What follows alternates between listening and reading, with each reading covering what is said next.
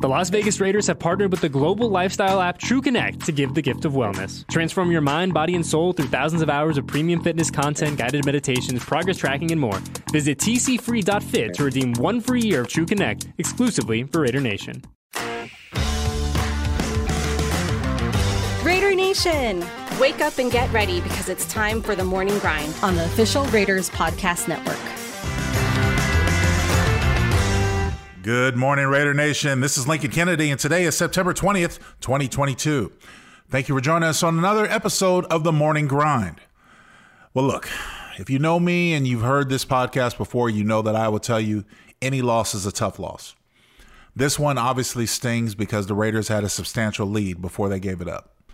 I will say this being 0 2 is never a good thing, and there's statistics, percentages. I, I think my partner Jason Horowitz uh, read over the air that you know it's not not favorable for a team to start 0 2 and, think, and expect to make the playoffs.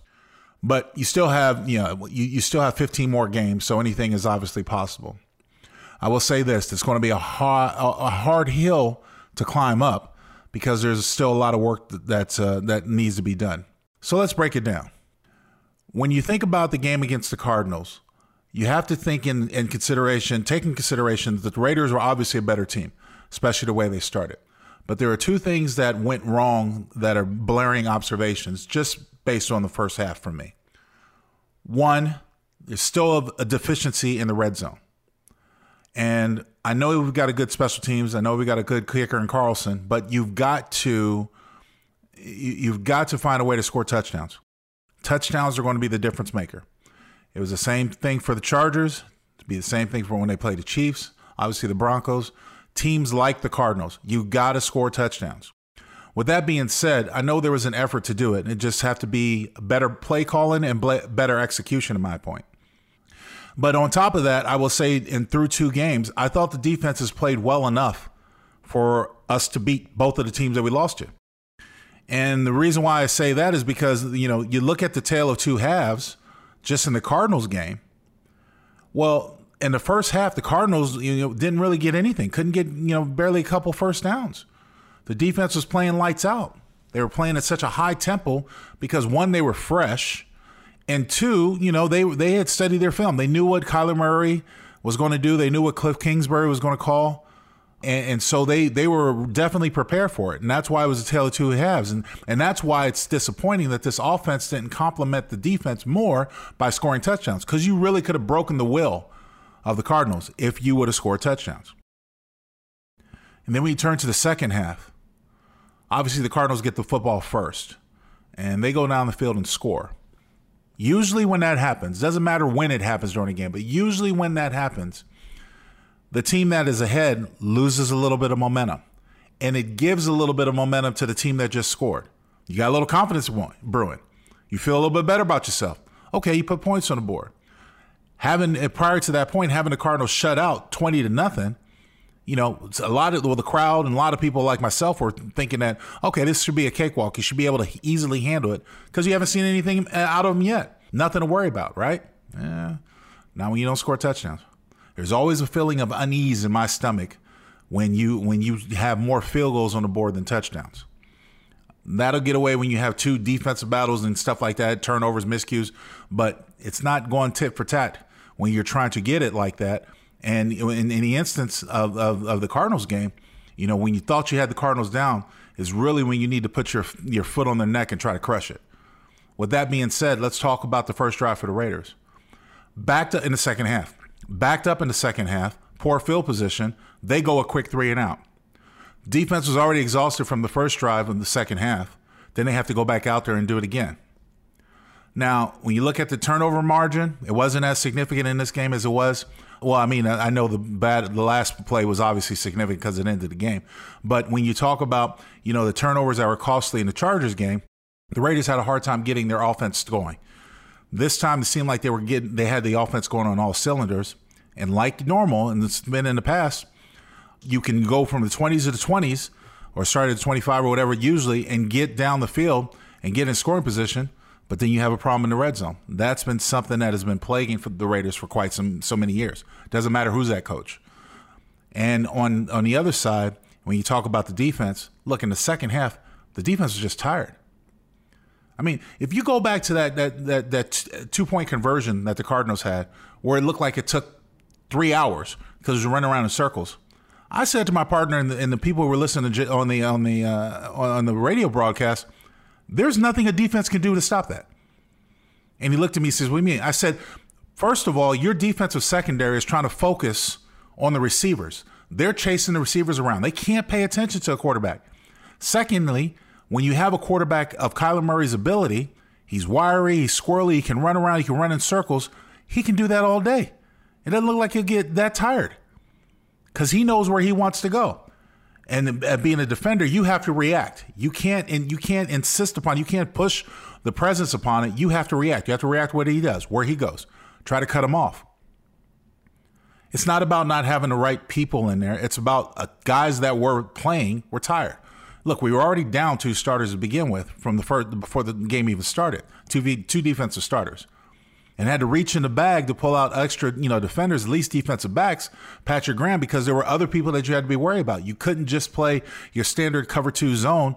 They they did a little bit of a wrinkle playing three safeties high because you've got a good tight end and Zach Ertz on the Cardinals. You've got a good wide receiver and AJ Green on the Cardinals. No, they didn't have DeAndre Hopkins, but they still had uh, uh, Hollywood Brown, three good receivers that can stretch the field, and a couple guys that we didn't know about until the other day. You know, until that to that game were also pretty doggone good receivers. So you got to remember on the other side, the guys get paid too.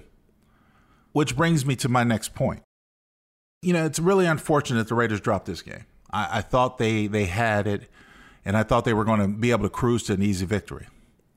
But there's one thing I've learned, and I told my partner Jason Horowitz NFL stands for not for long. Never get comfortable, never get complacent. A lot of people might think that, you know, Josh McDaniels was, was conservative in the play calling. I don't necessarily think he was conservative. I also tip the hat to the uh, to the lack of execution. There were a couple of times where I saw some of our offensive linemen. They're young. And I know they've got a lot of lot to learn. Get pushed in the backfield. Now, this is what you have to understand. This is what you have what you have to realize, what you have to talk about. And I don't know who would do it on that sideline or part of that group. This is where experience comes in. When you want to run the ball in the National Football League, running the ball consists of instilling your will onto the other person. Instilling your will on the other person. What do I what do you mean by that? Like when you take the field, no matter what run is called, no matter where it's going, you have to want to win that play at that time. And I mean, really win it. Like there is no other play. And you have to take it like that. And you cannot afford to get pushed in the backfield because any style of defensive penetration is not necessarily good when you're trying to run the football. There are plays where you can get away with it, but for the most part, when you're trying to run the football and you're trying to run between the tackles, because believe me, they tried to get outside the tackles, didn't have any success out there. So when you're trying to run between the tackles, you as an offensive lineman have to look across that line and say, I'm going to push you out of the way. Or you're not going to stop this play. I'm going to steal my will upon you. And there were times, many times in the second half, when the Cardinals defense, especially their defensive line, knew the Raiders were going to run the ball they got penetration, they got push, they made it hard. There were several times, you know, I tip my hat to Josh Jacobs. There were several times where I thought he was he was dead to rights. I thought he was going to be tackled for a loss. He made a couple moves in the hole, which is which is what you never ever want your running back to do: make moves in the hole just to get a few yards. But even when you're trying to launch play action, you can't afford you can't afford to get pushed back. You can't be you can't afford for somebody to deliver you into the lap of the quarterback. That disrupts the play. There was a couple times that happened in the second half. And it's a combined effort. I know, you know, the offensive line is going to get a lot of, you know, fluff and, and, grief, if you will. Not fluff, but a little bit of grief, especially with my, my little rant right now. But the thing is, is that they only gave up one sack. They did give up a couple hurries, a couple pressures. So you got to understand, those guys on the other side get paid too.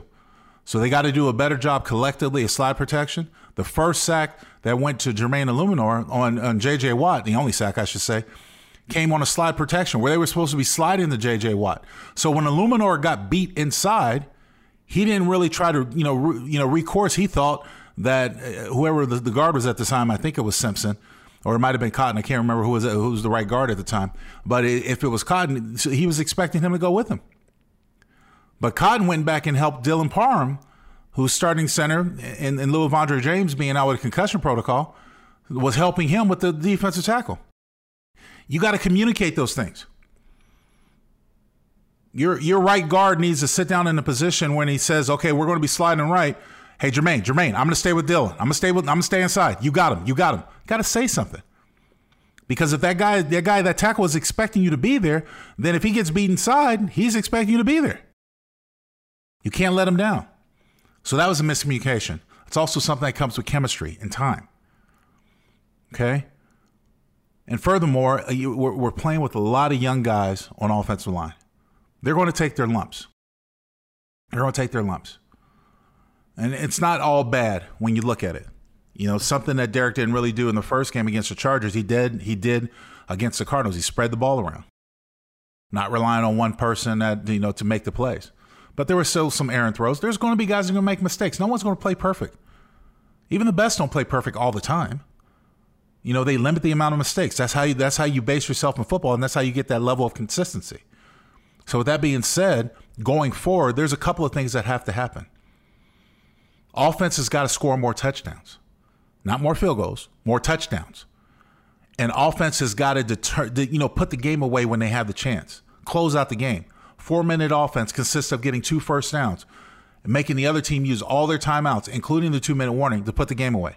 There's times where they had the Raiders had a chance to do that. They couldn't do it. They exposed the defense in the worst kind of way because the defense was exhausted. If you look at the defense and everybody in the secondary in the second half, especially in the fourth quarter, you saw so many guys with hands on their hips, so many guys bent over. The moment they're going over to the bench, they're asking for oxygen, all the stuff that was going on, your defense was worn out. You can't be successful if your defense is worn out in the fourth quarter. So offense has got to put the game away. More importantly, this team has got to learn how to finish as a team, including the coaching staff. You got to find a way to get through the guys. The coaches have to find a way to get through their guys to bring the power, the will out of them, not to be denied. You got to hate to lose if you want to be a competitor. It doesn't matter what sport you want, you play. You got to hate to lose. And that's exactly what needs to happen with the Raiders going forward. We have a good team. Raider Nation, I'm telling you, we have a good team. Don't have a complete team, but you have a good team. And there's a difference. There's still things, still nuances that need to be ironed out. Still people, still stars that we need to see glow as stars. That's going to come. I have confidence. Got 15 more games. Schedule's not going to get any easier, but when it is ever. You can't look down the line and say, oh, we can get a win here, get a win here, because the Raiders haven't earned that yet. But they have a good team and they're going to be all right. I know they're going to figure it out. But across the board, from the way head coach Josh McDaniels coaches his coaching staff to the way the coaches coach their players, to the way everybody calls plays who has the ability to call plays, to the way they, the way they, they coach them during practice, they create situations for them to win. They have to realize that that win has to come on Sundays or Mondays or game day, whenever they play. And they're not there yet. And it was obvious by that collapse in the second half. Tip your hats to the Cardinals, if you will. Living a life in the win, if you will. They're they're soaking it up, and rightfully so. They won, and they had you know they they we spotted them, lost the biggest lead in, in Raiders history, I believe. They spotted us a couple points, and we allowed them to come back. It happens. Learn from it. That that festering feeling that's in your gut, Raiders.